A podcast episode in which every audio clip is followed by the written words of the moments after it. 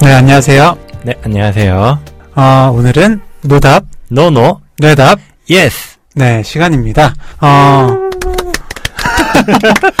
아, 네. 둘이 하려니까. 아, 네. 되게 막 빨개지는 느낌인데 음, 전 진짜로 얼굴 좀 빨개진 것 같아요. 내가 더 빨간 것 같은데 저 화면 보니까 음, 우울증도 괜찮아. 이후로 오랜만에 둘이서 방송을 하게 됐습니다. 음. 네, 오늘 노답 no no, 노답 yes는 고민을 가지신 분의 사연을 받아서 저희가 이제 같이 고민을 해드리는 그런 시간이죠. 네. 네, 오늘은 어떤 사연인지 윤희 선생님께서 소개해 주실게요.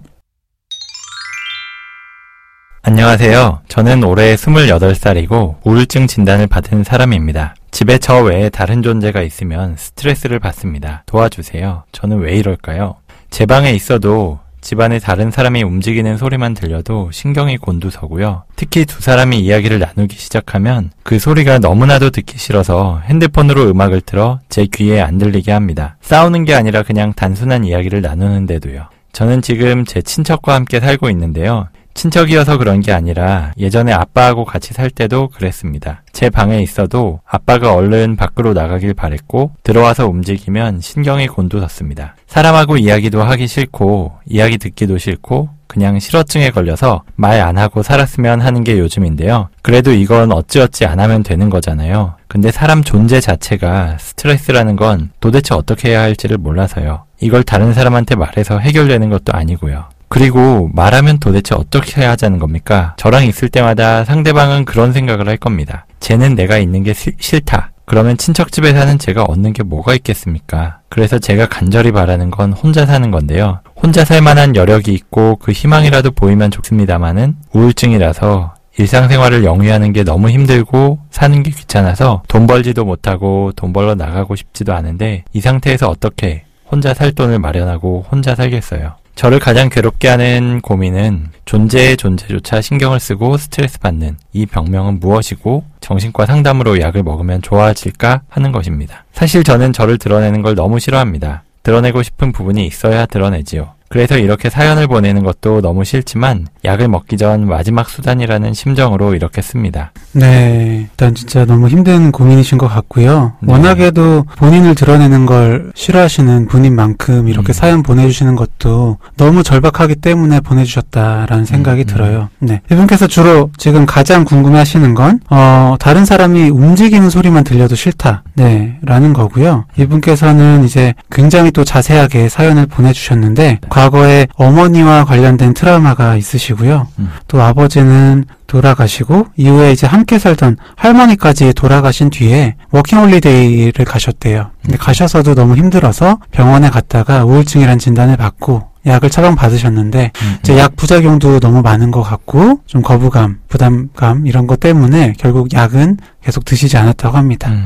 이제 귀국하셔서 심리 예, 상담을 한세 번 정도 주에 세 번 정도 받으시고 계시긴 음, 하지만 음. 계속 증상이 지속되고 이런 본인도 좀 알 수 없는 그런 소리에 예민한 그런 부분 때문에 이렇게 사연을 보내주셨습니다. 특정한 어떤 사람이 아니라 그냥 다른 사람이 움직이는 소리 자체만 들어도 싫고 막 짜증이 나고 굉장히 신경이 쓰인다고 하셨고요. 네, 게다가 뭐 이런 사람이 싫다, 사람이 증오스럽다 이런 게 굉장히 좀 뿌리가 깊었었던 분 같아요. 그 저희가 축약을 해서 막 잘라지긴 했지만 정말 어릴 때 부터 어머니한테 대한 굉장히 트라우마도 있으셨고 음 그렇죠. 음. 네, 그리고 뭐 학창 시절에도 중고등학생 시절에도 친구들이랑 어울리지 못하고 그래서 친구들하고 조금만 가까워졌다 싶으면 그 친구가 싫어져서 멀리하게 되고 단교를 하고 그럴 때까지도 있고 어, 굉장히 이게 깊은 분이었던 것 같아요. 네, 그렇게 어려서부터 굉장히 고생을 많이 하신 분인데요. 일단 이 소리가 들리는 게 싫다. 네. 음, 소리에 굉장히 예민하다고 하셨잖아요. 그러니까 그게 큰 소리가 아닌데도 불구하고 계속 신경이 쓰인다고 하셨는데 음. 좀 어떤 걸 생각해 볼 수 있을까요? 일단 청각 자체에 대한 굉장히 예민한 그런 상태일 수도 있을 것 같아요. 음. 그래서 뭐 소리에 예민하다고 하시니까 청각 과민증 이런 것도 생각을 해볼 수 있겠는데 뭐 선택적 소리 민감성이라고 알려지기도 했는데 이거는 어떤 소리든지 듣거나 그 소리를 예상할 때 굉장히 강력한 감정적 반응이 일어나는 거라고 해요. 그래서 네. 주된 감정적 반응은 뭐 분노라든지 이분처럼 아니면 짜증, 혐오, 불안 뭐 이런 것들이 나올 수가 있는데 그 중에서 분노가 가장 많은 반응이라고 해요. 그렇습니다. 네. 그래서 이 감정들이 굉장히 높은 수준의 반응인 투쟁, 도피, fight and flight이라고 하는데 그 반응을 동반을 하고요. 그래서 스트레스 호르몬이 방출이 되고 위협에 대해서 대응을 하기 위해 에너지가 막 공급이 되는데 이걸로 인해서 마치 심장이 빨리 뛰고 호흡이 가쁘고 긴장이 되고 막 떨리고 뭐 이런- 마치 심해지면은 이게 공황 발작처럼 느껴지는 그런 반응이 일어나기도 하죠. 음, 그렇죠. 네. 실제로 진료실에서도 이렇게 소리가 좀, 어, 신경 쓰인다라고 오시는 분들 계시는데, 음. 어, 이게 별, 다른 특별한 소리가 아니에요. 어, 예를 들어서 음. 옆 사람이 막 기침하는 소리 있잖아요. 음, 음, 음. 음 하는 이런 소리. 음. 네. 혹은 뭐 코를 훌쩍거는 소리. 그러니까 뭐 어떻게 보면 조절할 수 있지만, 어떻게 보면 또 생리적인, 음, 네. 그런 음. 굉장히 일상적인 그런 소리에서 스트레스를 받으시고요. 저한테 오시는 분은 이제 맞은편 상사분이 계속 그런 소리를 내서, 음. 아, 좀 나 이런 거 너무 힘드니까 안 해주셨으면 좋겠다. 음. 라고 했는데 사실 이게 갑자기 바꾸기가 쉽지 않은 거잖아요. 음, 음. 그러다, 보- 그러니까 이제 계속 소리가 나니까, 아, 저 사람이 나한테 일부러 그러나? 아, 아, 라는 생각도 들고, 음. 막, 야, 때리고 싶다. 어, 어. 심하게는 막, 어떻게 하고 싶다. 이런 생각까지도 든다고 음. 하시더라고요. 맞아요. 그런 이야기 종종 듣는 것 같아요. 저도 뭐 오늘 만나본 분만 해도 굉장히 일상적인 대화인데도 그게 엄청나게 거슬린다는 거예요. 뭐 점심시간에 뭐 먹으러 가자. 뭐 이런 얘기를 심지어 나한테 하는 얘기도 하는데 음, 그거에 화가 난다는 거예요. 사실 이해가 잘 안 되긴 하잖아요. 나한테 뭐라고 지적을 하는 것도 아니고 안 좋은 소리를 하는 것도 아니고 그냥 그 사람들끼리 뭐 소리를 지르는 것도 아니고 단순한 대화를 하는 건데도 그 소리에 굉장히 짜증이 나고 울컥해가지고 진짜 막 때리고 싶다 막 이런 음. 생각이 든다고 그러시더라고요. 그렇죠. 어, 이렇게 청각 과민증. 이라고 하면은 어, 귀 자체의 문제가 동반돼 있는 경우도 있을 수 있고요. 네, 그리고 어떤 머리의 충격을 크게 받은 경우에 나타날 수도 있죠. 네, 그렇기는 하지만 어떤 심리적인 스트레스 그리고 어떤 우울증이라든지 불안증 같은 다른 정신과적 질환 때문에 이게 같이 나타나는 경우도 있어요. 근데 이분께서는 좀 뭐 때문에 이런 증상이 나타났을지 좀 뭐 짐작하는 게 좀 있으신가요? 저는 일단 지금 처한 상황 자체의 어떤 스트레스도 굉장히 크실 것 같다는 생각이 음. 들고요. 이분이 집에 계신 게 아니라 친척 집에 계시다고 했잖아요. 근데 그렇게 하는 이유가 아버지는 돌아가셨고 어머니는 사실 저희가 트라우마를 굉장히 많이 입었다라고 말씀을 드렸는데 어머니하고는 연락을 끊은 지가 꽤 오래되셨죠. 네, 일곱 살 때인가 집을 나가셨고, 음, 아버지 돌아가셨을 때 한 번 오긴 했는데, 음. 그 뒤로도 다시 못 보고 계시는 상태라고 음. 하셨죠. 그러니까요. 그래서 부모님이 안 계신 거고 게다가 본인이 우울증이 있어가지고 혼자서 독립해서 살 수 있을 정도로 경제 활동을 하거나 이것도 못 하고 계신다고 하니까 그냥 친척 집에서 살고 있는 건데 이 자체만으로도 사실 굉장히 눈치가 많이 보일 거거든요. 음. 그런 스트레스가 꽤 큰 영향을 주지 않았을까 하는 생각이 들어요. 네, 저도 그런 생각이 들고요. 어쨌든 이분께서는 뭐 사연 중간에도 말씀을 하셨지만, 친척 집에 내가 얹혀 살고 있다. 음. 내가 친척들한테 피해를 주고 있다. 어, 나는 그런 피해를 주는 존재다라는 생각을 좀 가지고 계신 게 아닌가 싶고요. 네, 그러다 보니까 어떤 소리가 들려도 이게 나와 관련된 소리가 아닌데도 불구하고 음. 나랑 관련지어서 생각하실 가능성도 좀 있을 것 같아요. 음, 어, 음, 왠지 나를 비난하는 소리 같고, 음, 네, 그런 것, 그런 생각을 가지고 계신지, 계신 건 아닌지 좀 걱정이 되기도 하고요. 어, 그리고 정확히는 모르지만, 이 청각 과민증, 같은 경우에 이런 학습 이론 관련해서 설명하기도 합니다. 제 과거에 내가 굉장히 크게 맞고 막 혼나고 음. 이럴 때 누군가가 이제 껌을 씹는 소리가 들렸어요. 음. 어, 그럼 나도 모르게 혼나는 그 상황, 공포감이랑 이 껌 씹는 소리를 연결시키는 음, 거죠. 음. 네. 그러다 보니까 나중에는, 어, 그런 상황이 아닌데도 불구하고 껌 씹는 소리만 들리면 마치 그때 같은 공포 반응이 나타날 수도 있는 겁니다. 네. 그렇게 학습 이론으로도 설명을 해볼 수가 있겠고요. 그리고 또 소리가 여과되지 않고 곧장 청세포를 자극하기 때문에 생기는 증상도 있다고 해요. 이게 감각 기능이 특히 유독 발달해서 반복되는 소리에 익숙해지지 않고 예민해지는 것도 원인이 된다고 하고요. 그래서 대개는 이렇게 반복되는 소리를 들으면 시간이 지나면 지날수록 둔감해지는 게 원래는 대부분의 상황이지만 이 청각 과민증이 있는 분들은 오히려 그게 점점 더 자극이 예민해진다라고 음. 말씀을 하시 거든요. 네. 게다가 이런 게 자극 박탈 상황이라는 게 있는데 예를 들어서 밤 같은 때 우리가 낮에는 사라, 사실 사람들이 워낙 소음이 주변에 많고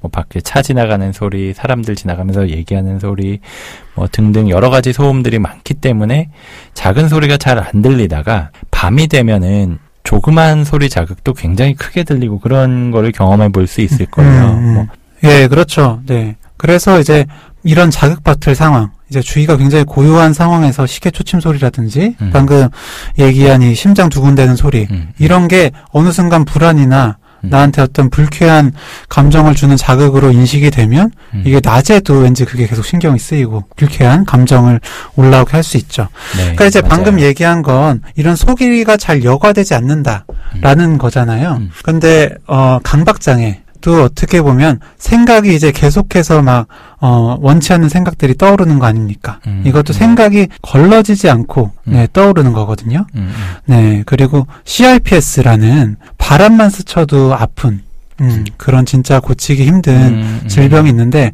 그것도 어떤 자극이 이제 올라오면 뇌에서 적절히 걸러야 되는데 음. 걸러지지 않고 다 통증으로 인식이 음, 되는 거예요. 맞아요. 네. 음. 이런 것들 다 필터링의 문제인데 어, 이런 청각 과민증도 필터링이 잘 안 된다. 음. 어, 그런 부분으로 좀 같이 이해해 볼 수 있을 것 같습니다. 맞아요. 방금 뭐 CRPS 얘기를 해서 떠올랐는데 뭐 CRPS뿐만 아니라 우리가 뭐 신체화 장애 중에 일부 설명을 하기도 하는 것들이 있잖아요. 음. 정말 통증이 굉장히 많은 분인데 신경외과를 가보고 정형외과를 가보고 마취통증의학과를 가보고 다 돌아다니는데 아무리 검사를 해도 이상이 없거나 기껏해야 뭐 어, 디스크가 약간 있는 것 같은데요. 뭐 요 정도 이야기만 듣고 약은 처방받지만 전혀 통증은 나아지지 않는 분들 이런 분들이 결국 저희 과에 오시는 경우가 많잖아요. 근데 음, 그럴 때 들어보면은 아무것도 아닌 것 같은 자극인데도 굉장히 크게 느끼시는 것. 특히 그런 경우엔 통증이 되는 경우가 많지만 통증 외에 다른 감각 자극들도 되게 예민하게 들리고 느껴지고 그것 때문에 괴롭다 이런 이야기를 많이 네, 것 그리고. 그리고 그런 분들은 진짜 검사를 해도 나오는 게 없기 때문에 주변 음. 사람들이 봤을 때, 야, 검사 나오는 것도 없는데 이렇게 아파하면 안 되지. 약간 이렇게 음, 공감, 음. 예, 지지를 못 받는 경우가 많아요. 맞아요.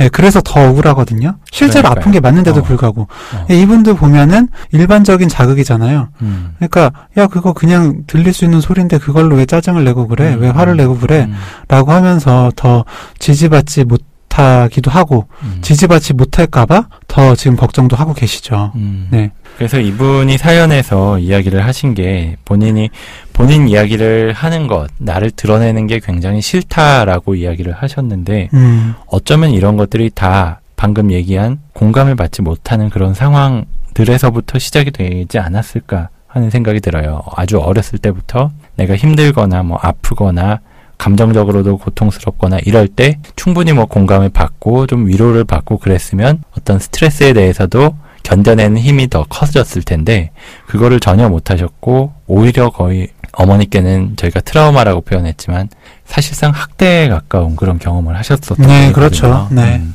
그러다 보니까 이런 감각 아니면 자극에도 굉장히 민감할 뿐더러 감정적으로도 굉장히 어딘가에 기댈 곳이 없고 또 사람들을 계속 혐오하고 이런 반응들 이런 게 자연스럽게 형성이 되지 않았을까 그런 생각이 들어요. 네, 그러게요. 네. 생각할수록 정말 너무 힘드셨겠다라는 생각이 듭니다. 네, 이분께서 이제 우울증 진단을 받긴 했지만 음. 정말로 내 진단이 뭐냐, 약을 먹으면 좋아질 수 있는 거냐 이렇게 좀 음. 궁금해 하셨잖아요. 음. 네, 좀 어떻게 조언을 드릴 수 있을까요?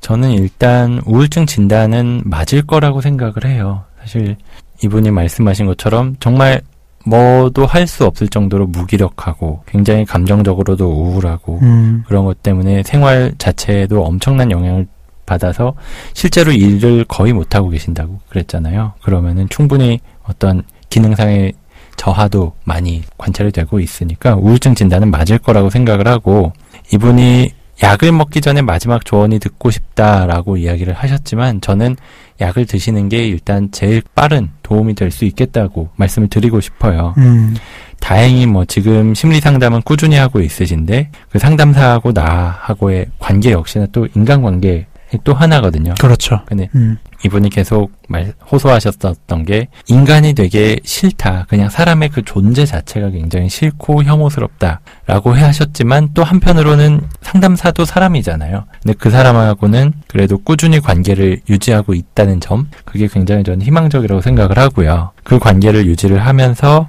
약물 치료도 같이 하면 달라지는 어떤 그런 경험을 할 수 있을 거라고 보고 또 거기에서 더 중요한 게 그러다 보면은 사람하고 좀 가까워지고 그러다가 어느 순간 이분이 갑자기 그 상대방이 싫어지고 혐오스러워질 수가 있어요. 근데 그게 오는 순간이 반드시 있을 텐데 어쩌면 지금 이미 오셨을 수도 있는데 음, 그럴 때 바로 상담을 그만둘 게 아니라 내가 이런 마음이 든다라는 걸 한번 표현을 해보셨으면 좋겠어요. 그러면은 그 상담사와 이분 사이의 관계에서 어떤 점이 특히나 바로 그걸 자극을 해서 갑자기 혐오의 반응으로 넘어갔는지 요거를 찾아보는 게 굉장히 의미가 있을 것 같거든요. 음, 네, 이분께 굉장히 딱 맞는 조언을 해주신 게 아닌가라는 생각이 들고요. 저는 약 드시는 걸 어, 강력하게 추천드립니다. 네, 지금 상담을 하시는데도 불구하고 증상이 지속되고 계시고요. 상담을 하시는 거, 윤희 선생님 말씀하신 것처럼 좋아요. 좋은데, 약을 드시면 지금 드는 생각들, 어, 굉장히 희망이 없는 것 같고, 안 좋은 생각들만 계속 되시잖아요. 그 생각이 조금은, 네, 거기서 빠져 나오실 수 있을 겁니다. 그렇게 하다 보면 상담도 더 잘 하실 수 있을 거예요. 네. 상담을 더 잘 하기 위해서라도 저는 약을 드셨으면 좋겠고요. 어, 그리고 그 이 청각 과민한 부분, 그 소리가 계속 신경 쓰인다는 부분이 필터링이 잘 안 돼서, 여가가 안 돼서 그렇다라는 말씀을 드렸는데, 거기에도 항우울제가 씁니다. 네. 이 세로토닌이라는 물질이 그런 필터링 하는데 도움을 주거든요. 그러니까 그런 부분에서도 항우울제, 그런 약물 치료를 하시면 도움을 보실 수 있으니까 꼭 약물 치료를 같이 하셨으면 좋겠습니다. 네, 어, 그럼 이렇게 정말 힘든데 이렇게 사연 나눠주셔서 정말 감사드리고요. 네, 저희가 드린 조언이 조금이나마 사연자분께 도움이 됐으면 좋겠습니다. 오늘은 어떤 사연이 준비됐을지 한번 허경 선생님 목소리로 들어볼게요. 안녕하세요. 평소에 갖고 있던 생각에 대해 궁금증이 생겨서 메일 보냅니다. 저는 20대 후반의 나이에 처음으로 제대로 된 연애를 해봤는데요. 음. 저에게 있어서 사랑이라는 것이 굉장히 큰 부분이라는 것을 알게 됐습니다. 저보다도 상대방을 더 우선시 여겼고 연애에 많이 몰두하게 됐어요. 그러면서 사랑에 대해서 엄청 많은 생각을 하면서 사랑이라는 게 뭘까? 사랑이 왜 다른 곳으로 옮겨가기도 하는 걸까? 왜 변하는 걸까? 하는 생각이나 사랑이 유일한 것이고 한 사람만을 향해야 하는 거 아닌가 하는 생각을 해요. 헤어지고 나면 다시는 사랑을 못할 것 같은 기분도 들고요. 사랑이라는 가치에 대해서 제대로 와닿은 것이 처음이라 그런 건지 저도 제 스스로 이해가 잘 되진 않지만 그런 생각을 많이 하게 됩니다. 세상에 반은 남자라는 둥, 사랑은 다른 사랑으로 잊혀진다는 둥 그런 말들이 저에게는 이해가 안 돼요. 정상적인 생각의 흐름은 아닌 듯한데 어디에 털어놓을 데도 없어서 이렇게 메일을 남깁니다. 감사합니다. 사랑에 대한 이야기네요. 네. 어, 허경 선생님 표정이 갑자기 좋아지는데 사랑 하면 떠오르는 어떤 생각이 있으신 건가요? 사랑이요. 음. 음, 사랑하면 일단 가족이 먼저 떠오르는 것 같긴 해요. 음. 네. 음. 어, 일단 뭐 부모님, 뭐 와이프랑 아이 얼굴, 네, 음. 또 떠오르고요. 음. 그러다 보니까 이제 자연스럽게 좀 웃음이 나오네요. 음. 음. 윤희 선생님은요? 아, 저도 사랑하면은 되게 막 설레고, 음. 막, 저도 막 기분이 좋아져요. 그 사랑이라는 건 그냥 그 단어 자체가 너무 예쁜 것 같아요. 어, 되게, 어, 그렇구나. 아, 어, 아, 그렇죠. 네. 말하니까 좀 어. 약간 너무 어, 낯뜨거운데. 단어 자체가 예쁘죠. 네, 맞아요. 사랑. 아무튼 이분의 사연을 들으면서는 사실 저는 가장 궁금한 게 지금 관계가 어떻게 됐는지가 우선 궁금해지더라고요. 이게 잘 사랑을 하고 계신데 이런 궁금증이 생기고 있는 건지 아니면 뭔가 문제가 있어서 갈등이 있거나 아니면 헤어지셨거나 그래서 이런 궁금증이 생긴 건지 이게 좀 궁금하다는 생각이 딱 들었어요. 그래서 헤어지고 나서 뭐 이렇게 극복할 수 있다 이런 말을 듣는데 그게 이해가 안 된다라고 하셨는데 지금 만약 굉장히 정말 정말로 사랑을 하고 있는 그 단계라면 그리고 잘 만나고 있고 그런 단계라면 당연히 그런 생각은 안 들 것 같아요. 뭐 음. 헤어지고 나서 뭐 다른 남자 뭐 다른 여자 이렇게 잊어진다? 글쎄요. 그 순간에는 안 될 것 같은데. 네, 저는, 음. 네, 이분은 잘 만나고 계시는 중인 것 같아요. 음, 네, 음, 어, 지금 굉장히 좋은, 예쁜 사랑하고 계시는 것 같고요. 음, 네. 그래서 윤희 선생님처럼, 네, 그 뒤에 대해서 이제 생각을 못 하시는 거는, 음. 어, 당연하다 생각합니다. 이분께서 음. 정상적인 생각의 흐름은 아닌 것 같다. 라고 하셨는데, 음. 뭐 저는 꼭 그렇지는 않다고 봐요. 네. 그렇죠. 음. 정말 사랑에 빠지면은 뭐 그런 게 말도 안 되잖아요. 정말로.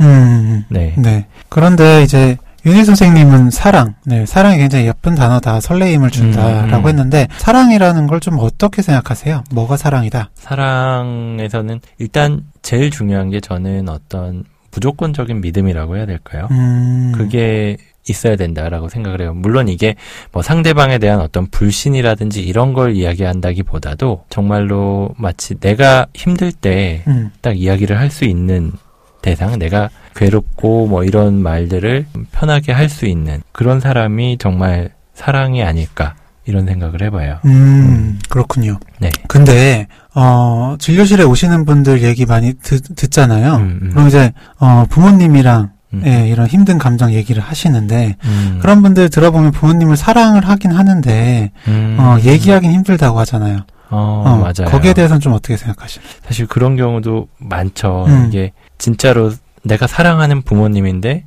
그분께 말을 할 수 없다. 그 중에서는 뭐 어떤 분들은 죄책감을 이야기하시기도 하고요. 내가 음. 이런 힘든 얘기를 했을 때 상대방이 힘들어할까봐, 뭐 어머니가 힘들어할까봐, 아버지가 괴로워할까봐 도저히 말을 못하겠다. 이런 마음 때문에 내가 터놓고 얘기를 못한다. 이런 경우도 진짜 많죠. 어. 음. 허경 선생님은 어떻게 생각을 하세요? 음, 그러니까 저는 이제 윤희 선생님이 얘기한 그런 무조건적인 믿음, 얘기를 음, 할수 음. 있는 그런 신뢰감, 네, 그것도 사랑이라고 생각을 하지만, 음, 음. 네, 그러니까 사랑이 굉장히 여러 종류고, 음, 네, 그렇게 음, 하나로만 정의되기는 좀 어렵다, 음. 어, 라는 생각이 좀 듭니다. 어쨌든 윤희 선생님이 생각하는 사랑에 대해서 제가 잘 들었고요. 네. 어, 어쨌든 이제 사랑 뭐에 대해서 이제 굉장히 많은 사람들이 정의를 하려고 했죠. 그쵸. 네. 그런데 이제 음. 워낙 여러 가지 얘기들이 있어서, 음. 네. 보통 저희가 많이 얘기하는 건 이제 사랑의 3요소, 어, 라고 해서, 친밀감, 음, 열정, 헌신, 음. 이렇게 얘기를 하는데, 친밀감은 이제 말 그대로 이제 친밀한 감정, 공유하고, 음. 생각을 얘기하고, 그런 부분, 따뜻한 부분, 네. 음. 그리고 열정은, 네, 굉장히 에로스적인, 음. 어, 약간 열정적인, 유태적인, 네, 음, 음. 그런 사랑, 음. 좀 포함이 될 거고요. 음. 네. 헌신은 약간 이 사연자분께서 하고 계시는 게 좀 그런 사랑이 아닌가 음. 싶긴 한데, 음. 예, 상대방을 좀 이렇게, 어, 지켜주고 싶고, 음. 네, 뭐라도 해주고 싶고, 네, 음. 그리고 이 사랑을 좀 지켜야 된다. 음. 네, 약간 그런 마음이 좀 강하신 것 같고요. 음. 네. 저는, 네, 이 중에서, 예, 다 중요한 것 같네요. 네. 그쵸. 친밀감, 열정, 어. 헌신, 네, 다 중요한 것 같아요. 그래도 하나를 꼽자면 그 중에서요, 친밀감? 네, 음. 네, 윤희 선생님은요? 열정이겠죠? 아니요, 저도 친밀감인 것 같아요. 제가 음. 얘기한 게 그런 음. 뭔가 다 이야기를 할 수 있고 뭐든지 털어놓을 수 있는 그거에 먼저 떠올랐으니까. 근데 열정이나 헌신 이것도 당연히 중요하다고 생각을 하고요. 음, 아, 그래요. 어. 네, 이거를 빼놓을 음. 수는 없죠. 아, 물론 그렇죠. 이제 선택입니다. 예. 이걸 음. 빼놓는 사람도 분명히 있다고 생각하고요. 음, 네. 음. 그것도 선택이긴 하지만, 음, 네. 음. 골고루 좀 균형 있는 사랑을 음. 하시는 게 좋지 않나라는 생각이 들고요. 음. 저희가 이 사랑의 요소에 대해서 이야기를 나눠봤고요. 그 캐나다의 심리학자 J.A. 리라는 분이 사랑의 여러 가지 형태가 있다. 이렇게 나누어 봤다라고 이야기를 했는데요. 방금 좀 전에 호경 선생님이 말씀하신 열정적인 사랑, 어떤 에로스 이런 사랑이 있고 음. 유희적인 사랑, ludus. 아, 음. 라틴어라서 좀 읽기가 어렵네요. 어, ludus 맞는 거죠? 네. 맞을 거예요. 네. 그리고 뭐 친구 같은 사랑, 스토르게, 음. 소유적인 사랑, 매니아, 실용적인 사랑, 프레그마, 헌신적 사랑, 아가페 이렇게 사랑을 나눌 수 있다 이렇게 이야기를 하셨어요. 일단 가장 먼저 보통 사랑, 뭐 멜로 이런 거를 떠올리면은 먼저 떠오르는 게 아마 열정적인 사랑일 것 같아요. 뭔가 육체적인 자극을 필요로 하는 사랑이라고 하고 정말로 말 그대로 껴안고 스킨십하고 뭐 온갖 키스하고 뭐 이런 종류의 그런 사랑이 있잖아요. 정말 음. 열정적으로 불같이 떠오르는 음. 그런 사랑을 딱 말하는 것 같고요. 네. 유의적인 사랑은 그냥 이제 상대방과의 만남 자체를 그냥 즐기는 거죠. 네. 음. 그래서 여러 사람을 이제 돌아가면서만 만나기도 하고요. 네. 음. 깊은 관계보다는 음, 네. 사랑 자체를 인생 자체에서 그렇게 중요하게 생각하지 않는 음, 경향도 음, 음. 큰 사랑이 유의적 사랑입니다. 어쩌면 이런 유의적 사랑은 지금 사연자분하고는 거의 정반대처럼 느껴지기도 하네요. 음, 어, 그렇죠. 네. 어떤 한 사람이 아니라 다 여러 사람. 그리고 그렇게 사랑이 중요하지 않다. 뭐 이렇게 느낀다면 음. 음. 이분께서는 이런 사랑하시는 분을 좀 이해하기 힘드실 수도 있겠어요. 음, 네. 음. 그럴 수 있을 것 같아요. 네.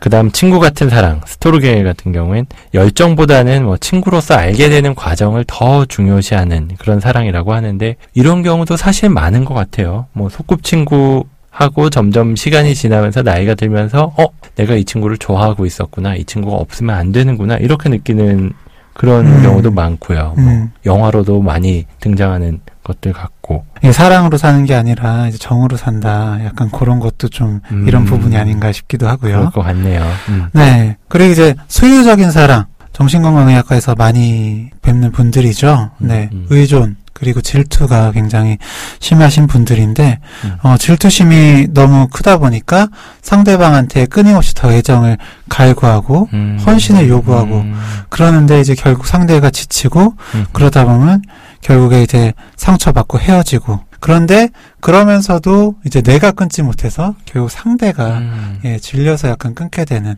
그래서 힘들어서 병원에 오시는 그런 분들이 계시는데 네, 이런 분들이 하시는 게 소유적인 사랑이라고 할 수 있겠죠. 네. 맞아요. 정말 괴롭죠, 이런 게. 음.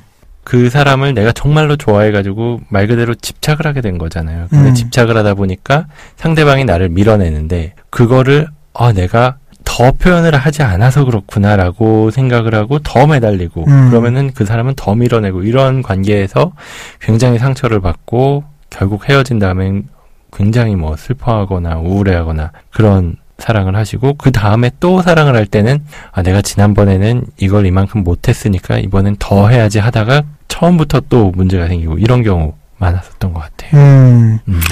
좋습니다. 그 다음으로는 실용적 사랑 이라는 게 있어요. 이거는 현실적인 사랑이라고 하는데 뭐 상대방의 자질을 계산하고 그리고 평가해서 의도적으로 고려해서 적절한 상대를 선택한다. 마치 좀 결혼 정보 업체라든지 뭐 이런 데서 만나는 경우가 아마 가장 흔하지 않을까 싶은데 그렇죠. 저- 네, 어, 약간 이제 조건을 많이 음, 보는 네, 맞아요. 뭐. 사랑. 상대방의 뭐 직업, 뭐 학력, 뭐 재산, 뭐 요런 거를 따져가지고 매칭을 해가지고 하는 사랑.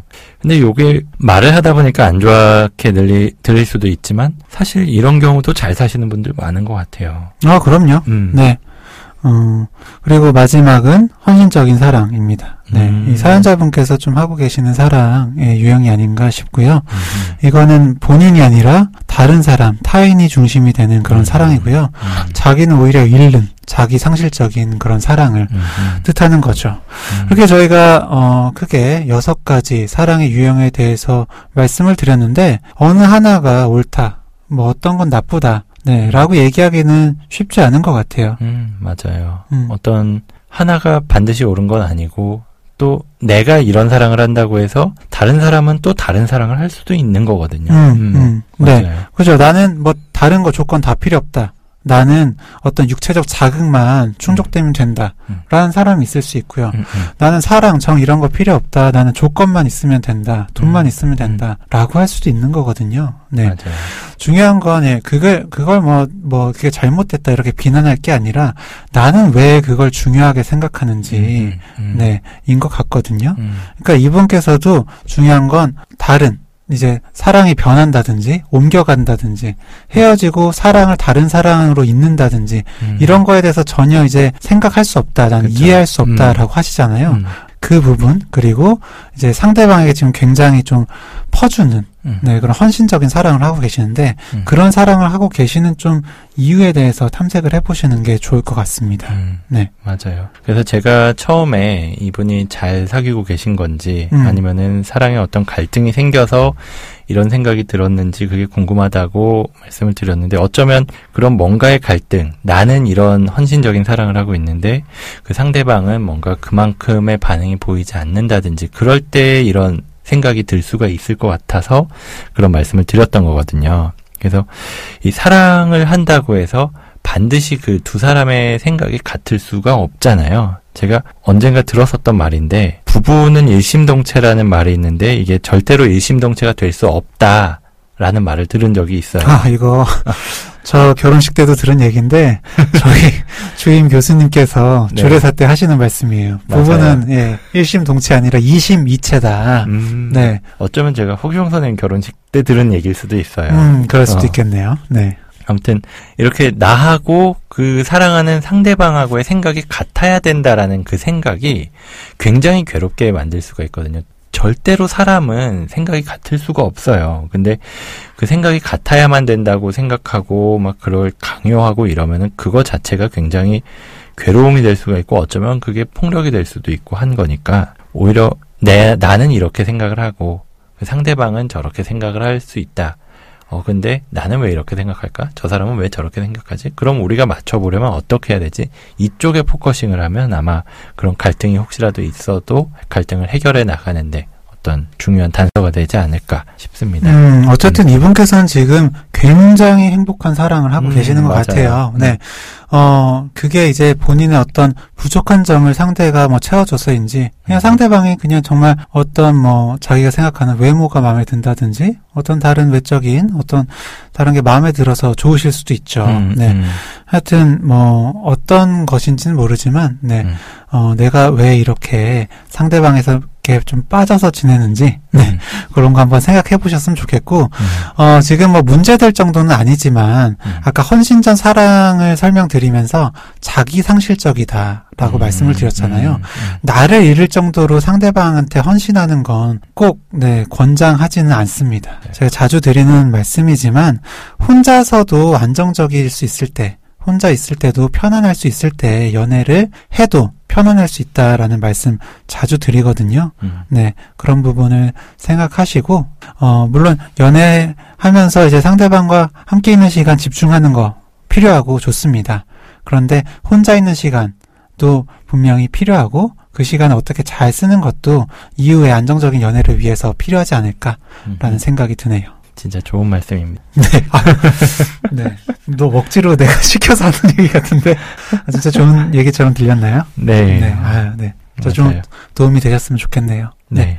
이렇게 사연, 보내주신 사연을 가지고 저희가 이야기를 나눠봤는데요. 우선 이렇게 용기 내서 저희한테 사연 보내주신 점 정말 감사드립니다. 저희가 드린 말씀이 조금이나마 지금의 어떤 고민에 해결이 되는데 도움이 됐으면 하는 마음이 듭니다.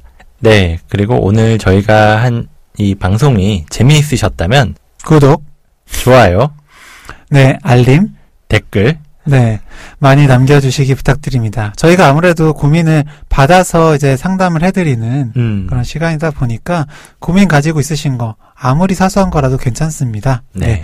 많이 남겨주시면 정말 감사하겠습니다. 네. 감사합니다. 감사합니다.